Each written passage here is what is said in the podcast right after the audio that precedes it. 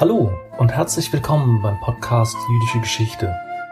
Am 20. April 2021 stellte die Historikerin und Autorin Lilly Meyer dem Freundeskreis für jüdische Geschichte und Kultur ihr neuestes Buch vor. In Auf Wiedersehen Kinder zeichnet Meyer die spannende Geschichte des Wiener Sozialdemokraten und Pädagogen Ernst Papanek nach, der zahlreiche jüdische Kinder vor dem Holocaust rettete.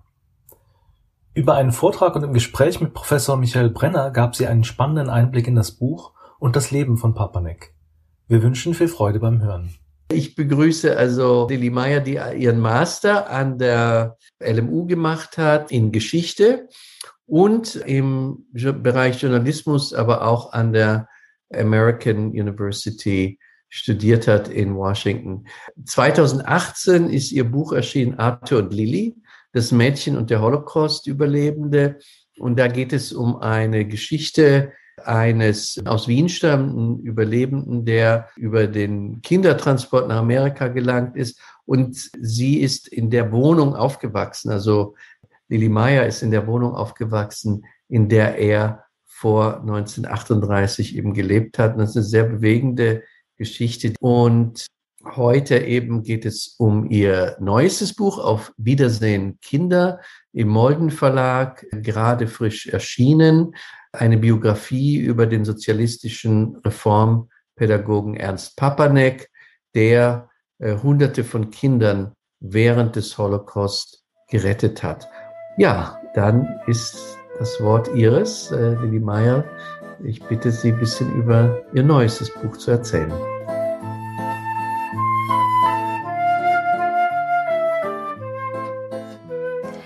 Ernst wuchs in einem kleinbürgerlichen, ärmlichen Elternhaus auf. Sein Vater Johann arbeitete als reisender Händler, die Mutter Rosa war Schneidergehilfin. Die Papaneks waren jüdisch, allerdings nahmen sie religiöse Vorschriften und Traditionen wohl nicht sehr streng. So wurde die Geburtsurkunde von Ernst zwar von der israelitischen Kultusgemeinde ausgestellt, Johann und Rosa ließen ihren Sohn aber nicht beschneiden und gaben ihm auch keinen hebräischen zweiten Vornamen. Die Papaneks waren also keineswegs fromm. Trotzdem gab es eine kurze Phase in Ernsts Kindheit, in der er sich betont jüdisch gab und sogar Rabbiner werden wollte. Wenn Ernst Papanik sich für etwas interessierte, dann immer mit Haut und Haar, dann warf er sich geradezu auf ein Thema. So sollte es mit seinem lebenslangen leidenschaftlichen Einsatz für die Sozial äh, Sozialdemokratie sein, und so war es bei seiner kurzen Liebesaffäre mit dem Judentum. Wenn der halbwüchsige Ernst nun am Samstag seine Großeltern besuchte, hatte er ein Problem. Sie schenkten ihm immer Geld, aber am jüdischen Ruhetag Schabbat durfte man dieses ja nicht in die Hand nehmen. Also hielt er die Tasche seines Matrosenanzugs weit auf, damit die Großmutter das Geld hineinwerfen konnte, ohne dass er es berühren musste. In der Volksschule besuchte Ernst noch den mosaischen Religionsunterricht. Als Jugendlicher erklärte er sich dann aber für konfessionslos. Zeit seines Lebens blieb er bei dieser Einstellung. Als Erwachsener hatte er nunmehr ein sehr rudimentäres Wissen über das Judentum. Während seiner Kindheit erlebte Ernst Papanek das letzte Aufblühen der österreichisch-ungarischen Donaumonarchie. Dann brachte der Ausbruch des Ersten Weltkriegs 1914 schockwellenartige Veränderungen. Papanek war zu diesem Zeitpunkt Schüler und überzeugter Monarchist. Der Kaiser war eine herrliche Gestalt für mich, erinnerte er sich Jahrzehnte später. Ernst Papanek kam aus einer unpolitischen Familie und verstand daher viele Zusammenhänge nicht. Als kleiner Bub las er einmal auf einem Wahlplakat, dass die Sozialdemokratie für das Volk sei. Aber in der Schule hatte er gelernt, dass der Kaiser für das Volk sei. Seine Schlussfolgerung, der Kaiser war Sozialdemokrat. Ähm, und quasi zum Kriegsbeginn 1914 ist also Ernst Papanek noch überzeugter Monarchist, ähm, aber relativ bald ähm, nach Kriegsbeginn fängt es an, erste Risse zu kriegen und je länger der Krieg dauert, desto mehr politisiert er sich ähm, und tritt dann 1916 der Sozialistischen Arbeiterjugend Deutsch-Österreich bei Und von diesem Zeitpunkt an ist er dann sein Leben lang der Sozialdemokratie verbunden. Und dann eben nach Kriegsende ist das eine sehr aufregende Zeit in Wien. Man nennt diese Zwischenkriegszeit das Rote Wien. Es ist eben eine Zeit, in der Wien ähm, über einen längeren Zeitraum ähm, sozialdemokratisch regiert ist, in diesem sonst eher konservativ regierten Österreich. Es gibt sehr, sehr viele Reformen in Wien. Es ist eine Aufbruchsstimmung. Ähm, die Säuglingssterblichkeit wird halbiert. Es gibt viel ähm, sozialen Wohnungsbau. Es gibt viele Schulreformen. Es ist also eine aufregende Zeit, um eben in der sozialistischen Bewegung zu sein. Und Ernst Papanek ist da sehr aktiv, engagiert sich politisch und pädagogisch.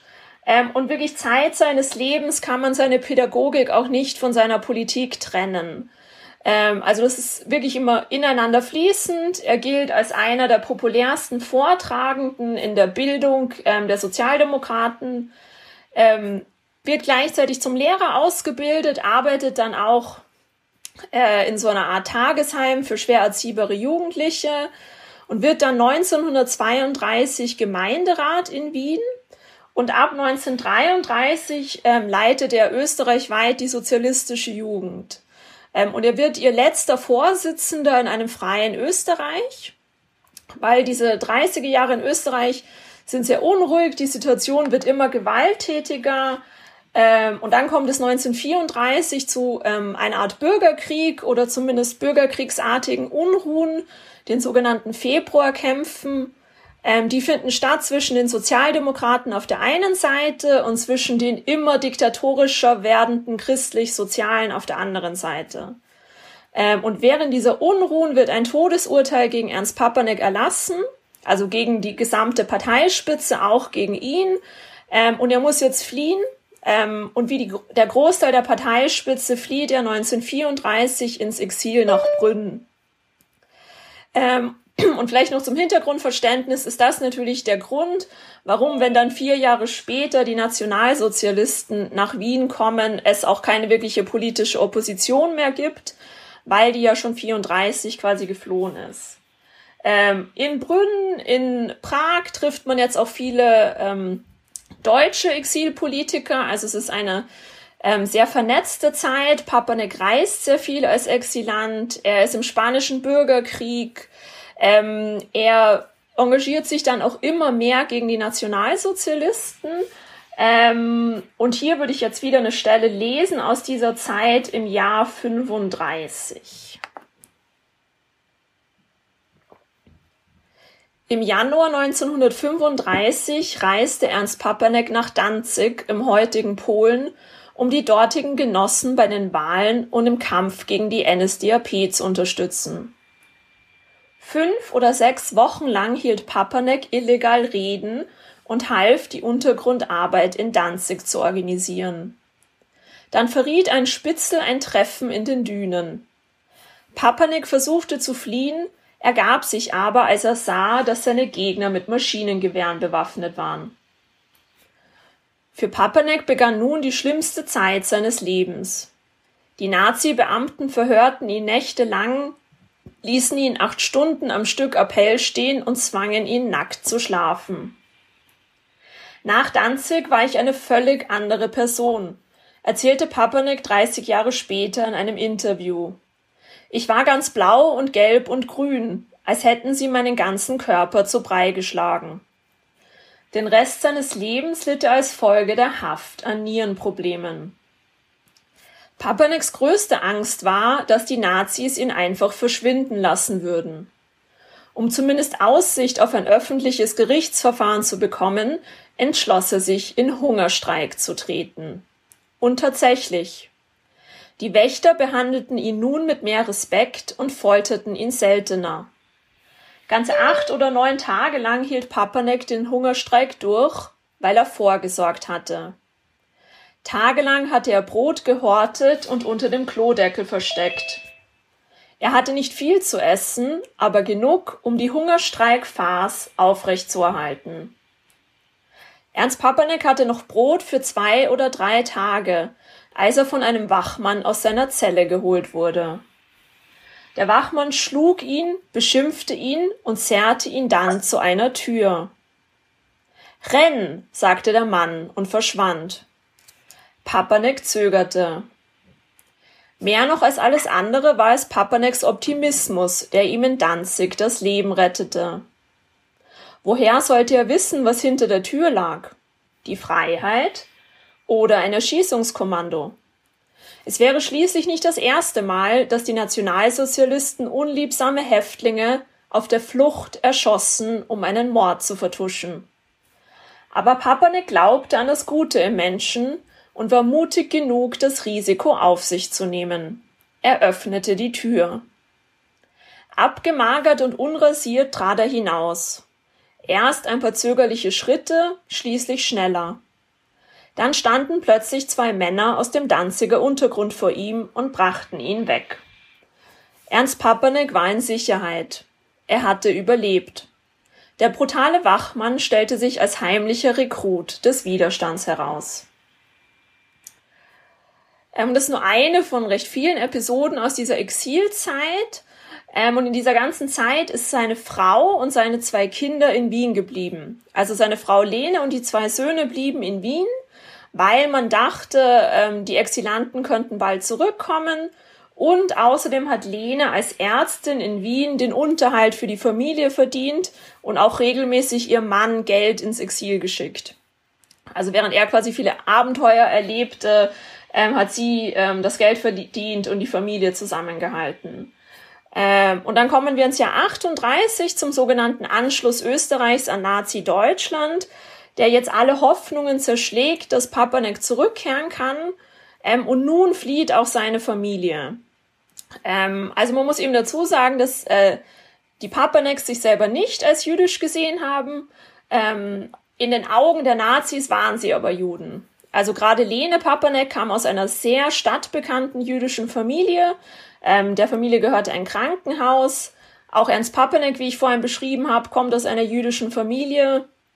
Beide waren aber eben überzeugte Atheisten, politisch sehr links, hätten sich selber nie als Juden bezeichnet, haben sich später auch nicht als Holocaust-Überlebende bezeichnet. Aber es war natürlich der Grund, warum sie jetzt, äh, warum auch der Rest der Familie jetzt Wien verlassen musste. Ähm, und die ganze Familie ist dann in Paris und will gemeinsam nach Amerika auswandern. Also es gibt schon Schiffstickets, es gibt schon Visa und buchstäblich in letzter Minute bekommt Ernst Papanek ein Jobangebot. Ähm, und zwar von der ähm, OSE, das ist eine ursprünglich russisch-jüdische Hilfsorganisation, also OSE, OSE, ähm, und die leitet, in, also die hat in Frankreich ein Tagesheim für Flüchtlingskinder und bietet jetzt Ernst Papanek die Leitung von diesem Tagesheim an. Seine Frau ist völlig dagegen. Ähm, er beschließt aber für sechs Monate das anzunehmen, um Geld zu verdienen, damit sie dann in Amerika eben Geld haben. Ähm, und dann kann man sagen, die Geschichte holt ihn ein. Also es kommt zu den Novemberpogromen und über Nacht hat dieses äh, Kinderheim nun eine ganz andere Bedeutung. Weil statt nunmehr nur Kindern zu helfen, die schon in Frankreich sind, beschließen eben die OSE und Ernst Papanek, aktiv gefährdete Kinder nach Frankreich zu holen. Ähm, zuerst schmuggeln sie einfach wirklich selbst Kinder über die Grenze, das sind aber nur ein paar, und dann beginnen sie ähm, mit der Organisation von Kindertransporten. Viele von Ihnen hier kennen sicher Kindertransporte ähm, die in der Holocaust-Forschung wirklich als eines der wenigen positiven Ereignisse hervorstechen in dieser schrecklichen Zeit. Ähm, und es sind eben gesamt über 15.000 Kinder, die gerettet werden konnten, weil die Eltern bereit waren, sie alleine in die, Fremd äh, in die Freiheit zu schicken, sich von ihnen zu trennen und sie eben wegzuschicken. Ähm, 10.000 Kinder sind nach England, mit Abstand der größte Kindertransport, waren dort in Pflegefamilien ähm, und nach Frankreich ist es wesentlich kleiner, sind nur ungefähr 200 Kinder, die jetzt im März 39 nach Paris kommen. Ähm, und diese Kinder sind zwischen zwei und 15 Jahren alt. Also manche sind wirklich einfach Babys, die daherkommen. Ähm, und der große Unterschied jetzt zu zum Beispiel den britischen Kindertransporten ist, dass man in Frankreich nie an Pflegefamilien gedacht hat. Man hat von Anfang an die kollektive Unterbringung ins Auge gefasst. Ähm, und unter der Leitung von Ernst Papanek eröffnet die OSE jetzt vier Heime bei Paris, um diese Kinder aufzunehmen. Ähm, auch die Rothschilds eröffnen ein Heim, um Kinder aufzunehmen, aber die meisten kommen zu Ernst Papanek. Ähm, und das wichtigste Heim, das er dann leitet, ist die Villa Helvetia in Montmorency. Das ist so gut 15 Kilometer von Paris entfernt. Die Ankunft der ersten Kinder in der Villa Helvetia machte einen so großen Eindruck auf Ernst Papanek, dass er sich noch Jahrzehnte später an jedes Detail erinnerte und oft davon erzählte. Die Kinder kommen herein und wir sitzen beisammen und wollen ein Gefühl von Zugehörigkeit erreichen. Also fangen wir an zu singen, beschrieb er später. Papanek stimmte die sozialdemokratische Hymne der Kinderfreunde an. Wir sind jung, die Welt ist offen, o du schöne weite Welt. Viele der Erzieher waren wie Papanek geflohene Sozialdemokraten und sangen laut mit. Dann traute sich das erste Kind und schließlich wurden es immer mehr. Liegt dort hinter jenem Walde nicht ein fernes, fremdes Land? Die Kinderfreunde waren seit 1933 verboten, aber der Großteil der jungen Flüchtlinge kannte den Liedtext. Das hat mich ungemein beeindruckt, erinnerte sich Ernst Papanek später. Was als nächstes geschah, machte jedoch einen noch größeren Eindruck auf den Heimdirektor. Allerdings aus ganz anderen Gründen. Papanek schlug seinen neuen Schützlingen vor, im großen Park rund um die Villa Helvetia zu spielen. Stille. Nach einigen langen Sekunden meldete sich ein neunjähriges Mädchen mit zitternder Stimme. Dürfen jüdische Kinder auch in den Park gehen? Im nationalsozialistischen Deutschland war Juden der Zugang zu öffentlichen Parks strikt verboten. Die Frage war also durchaus berechtigt. Trotzdem schockierte sie die anwesenden Pädagogen. Wir waren vernichtet.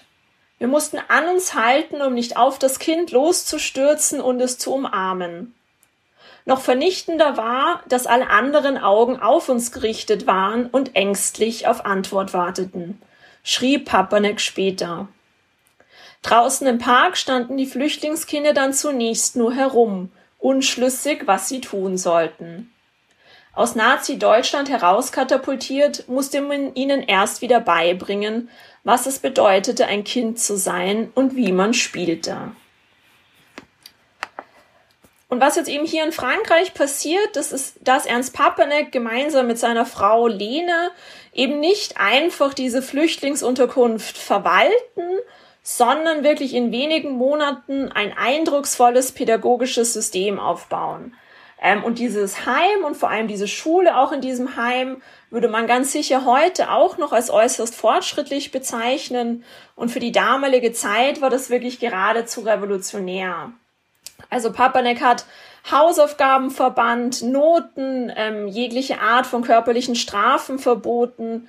Er ließ sich in sozialistischer Manier von seinen Schülern duzen, also er war der, He er war der Ernst. Ähm, gleichzeitig hat er auch viel darüber nachgedacht, wie man die Kinder wieder an Schule gewöhnt. Also man darf ja auch nicht vergessen, wie lange ein jüdisches Kind in Nazi-Deutschland nicht mehr richtigen Unterricht gehabt hatte. Also hat Papanek die Klassenzimmer geöffnet, er hat oft einfach die Tische und die Bänke in den Garten gestellt, es gab viele Exkursionen, ähm, er hat eine ganz weitreichende Schülermitverwaltung eingeführt. Also es gab ein Parlament, es gab ein Heimgericht, einen Heimrat, es gab Schulsprecher, Klassensprecher, ein Sportkomitee, ein Festkomitee.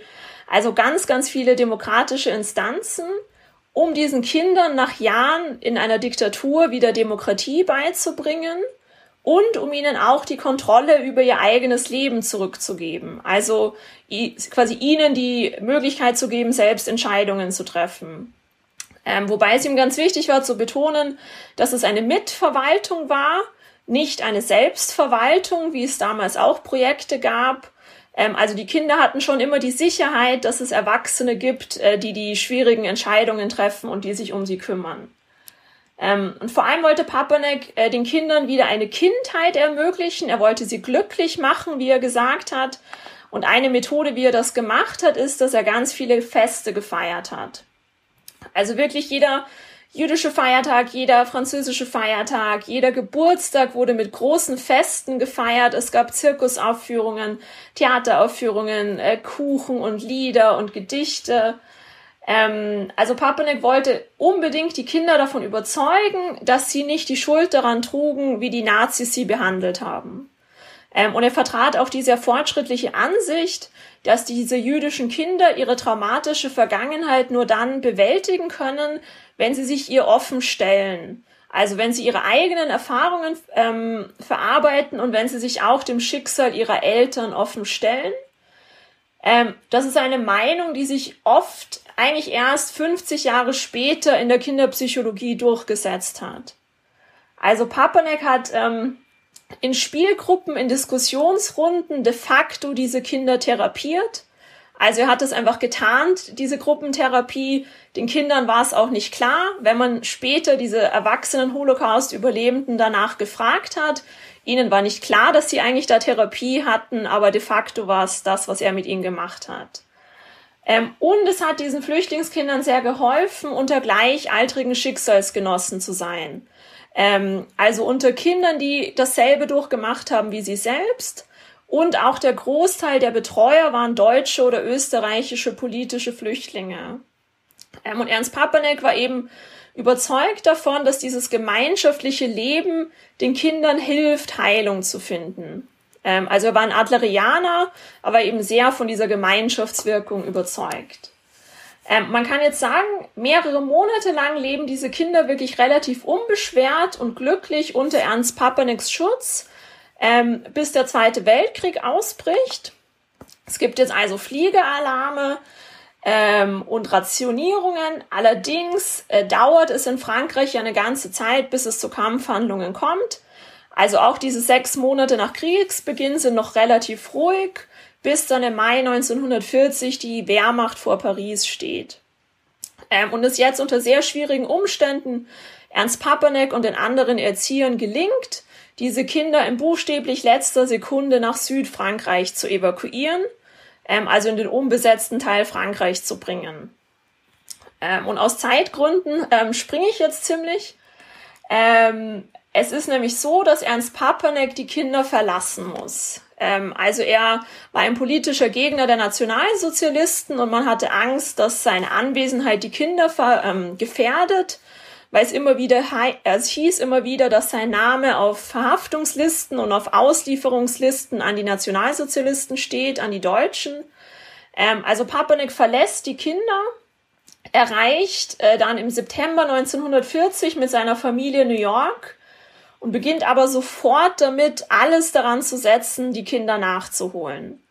Ähm, relativ klischeehaft arbeitet er in Amerika als Tellerwäscher ähm, nachts und tagsüber versucht er jetzt einflussreiche Menschen zu finden, die ihm helfen können, diese Kinder zu retten. Ähm, und man muss jetzt sagen, dass er dabei ein äußerst erfolgreicher Netzwerker war. Also er kommt zum Beispiel auch nach Washington, wo er Eleanor Roosevelt kennenlernt, die damalige First Lady, die ja sehr involviert war in so Rettungsaktionen. Ähm, und nach erstaunlich kurzer Zeit kommt er also mit Menschen in Kontakt, ähm, die tatsächlich an einer sehr groß angelegten Hilfsaktion arbeiten für europäische Kinder. Also die gewissermaßen einen amerikanischen Kindertransport organisieren. Ähm, diese Hintergründe dieses Kindertransports nach Amerika sind sehr komplex. Also es braucht im Buch mehrere Kapitel, das werde ich jetzt nicht alles beschreiben. Ähm, ich will nur zwei Aspekte hervorheben. Und zwar sind da über ein Dutzend Hilfsorganisationen beteiligt, die auch sehr zerstritten sind. Ähm, und wenn man da diese Akten liest, also diese tausenden Seiten, die ich mir angeschaut habe, fragt man sich manchmal, wie die es geschafft haben, ein einziges Kind zu retten. Ja, auch noch mitten im Krieg, ähm, wo es Bombardierungen der Schiffe gab, ähm, diese Kinder quasi nach Amerika zu bringen. Ähm, aber tatsächlich gelingt es, ähm, um die 300 Kinder nach Amerika zu retten und der Großteil davon sind eben ehemalige Papanek-Schützlinge. Ähm, und den zweiten Aspekt, den ich jetzt noch ansprechen will, ist, dass man in Amerika Ernst Papanek die Kinder wegnimmt. Also Papanek und die Ose sind vielleicht auch etwas naiv. immer davon ausgegangen, dass einfach in New York, ähm, dass sie einfach in New York wieder ein Heim eröffnen. Dass Ernst Papanek also wieder dieses Heim leitet. Er konnte zwar quasi kein Englisch, aber das sah niemand als ein Problem. Ähm, und natürlich gab es sehr viele Probleme damit. Und das Größte war, dass äh, Heime oder Institutionen in Amerika sehr verpönt waren. Also Heime waren eigentlich nur für schwer erziehbare und straffällige Jugendliche. Ähm, und alle Sozialarbeiter waren überzeugt davon, dass ein Kind in eine Familie oder in eine Pflegefamilie muss. Und die zuständige Sozialarbeiterin Lotte Marcuse bringt also jetzt alle ankommenden Kinder in Pflegefamilien unter. Damit aber wirklich nicht genug.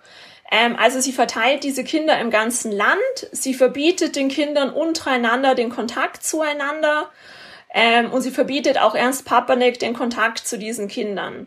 Was sehr, sehr traumatisierend ist für die Kinder.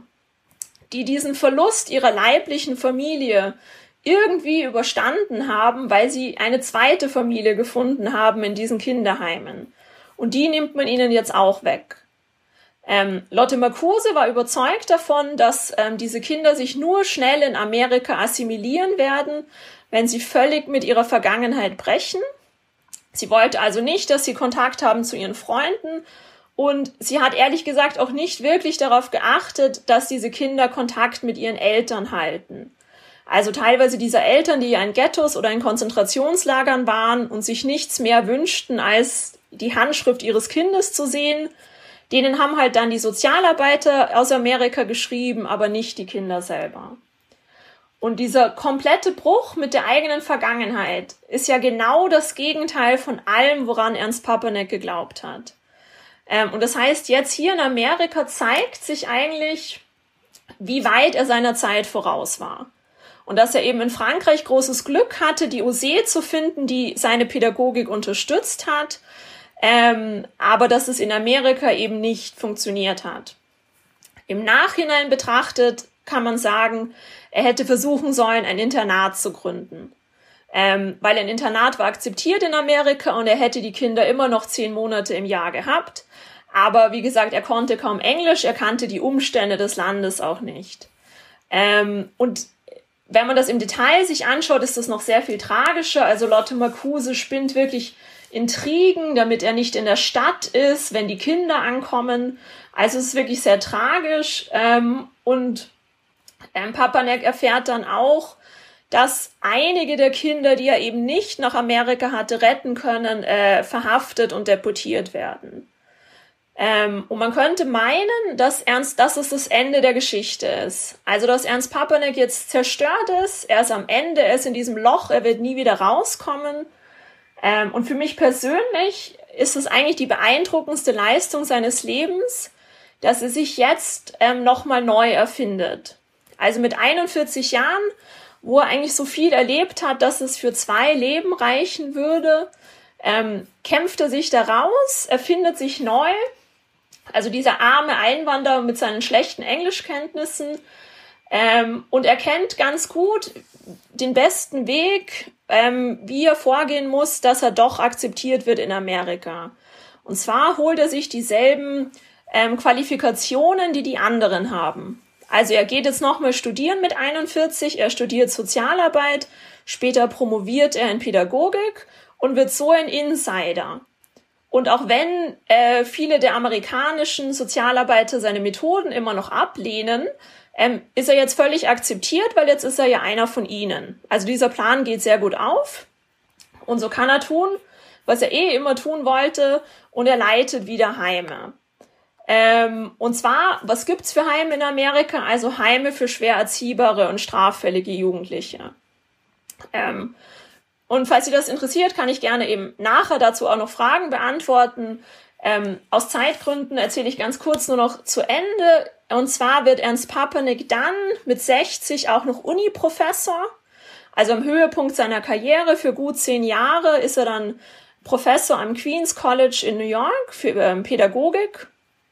Ähm, und ist die ganze Zeit auch weiterhin sehr politisch aktiv ähm, und wird dann auch auf diesem Fachgebiet der schwer erziehbaren Jugendlichen, der Juvenile Delinquents, ähm, zu einem Experten, sagt auch vom Senat aus zum Beispiel. Ähm, genau. Ich könnte Ihnen jetzt noch stundenlang was erzählen.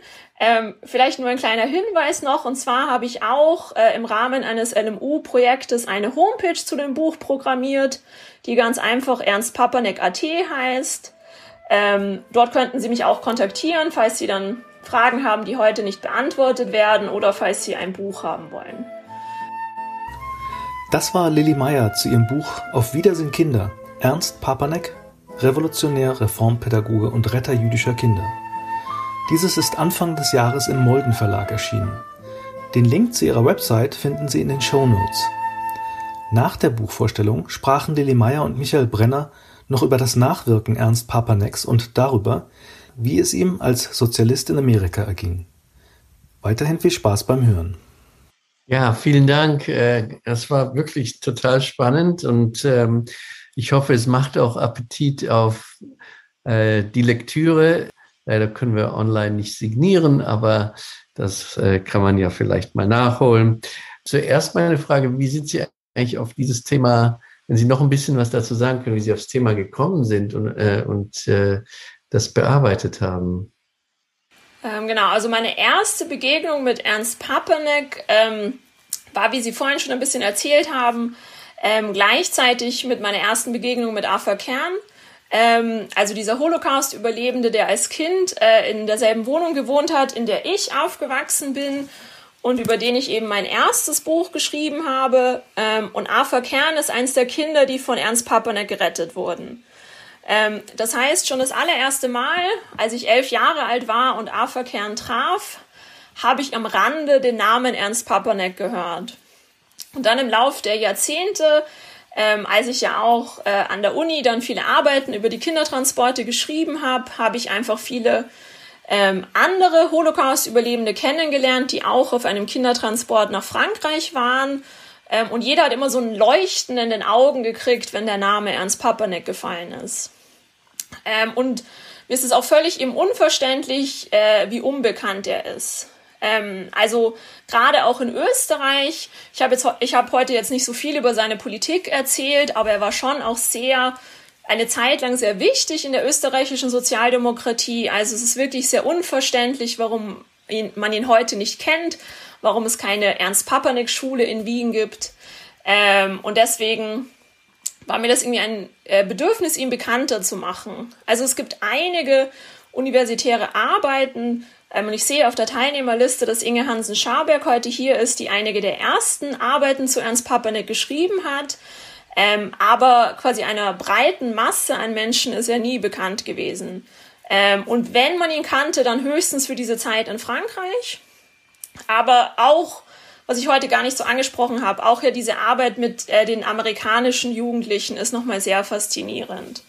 Ähm, also da war ich eigentlich selbst wirklich ähm, positiv überrascht bei der Recherche, wie spannend auch der Rest seines Lebens ja, ist. Ja, hoffentlich ändert sich das mit der mit dem Bekanntheitsgrad äh, vielleicht auch erst.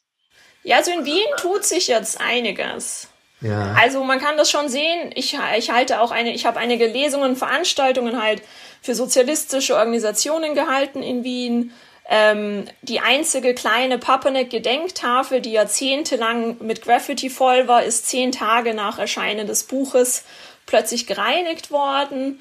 Ähm, und dann ist noch der Bürgermeister vorbeigefahren und hat ein Foto davor gemacht. Ähm, also plötzlich gibt es ein, ein Interesse. Also ich lobbye jetzt ganz stark für eine Ernst-Papanek-Schule. Ja. Vielleicht klappt es. Ähm, vielleicht eine Frage, ich springe jetzt gleich zu Amerika. Was mir noch ähm, kam, war natürlich auch der Gedanke, ob es ihm auch deswegen so schwierig gemacht wurde, weil aufgrund seiner politischen Einstellung, das war ja als Sozialist in 40er Jahren nicht ganz einfach in Amerika. Und ob er dann später nach, also äh, eben etwas später noch in den äh, ganzen äh, Strudel der McCarthy-Zeit kam wie viele Immigranten? Ja, ähm, also zuallererst muss man sagen, dass es äh, die sozialistische Überzeugung ist, die ihn überhaupt nach Amerika gebracht hat. Also er kriegt eines dieser Emergency Visa, die ähm, an politische Gegner der Nazis verteilt werden. Und es ist dann von der Jewish League äh, of Workers und anderen Sozi also sozialdemokratisch-sozialistischen amerikanischen Vereinen. Also da hilft es ihm auf alle Fälle, weil so kommt er nach Amerika.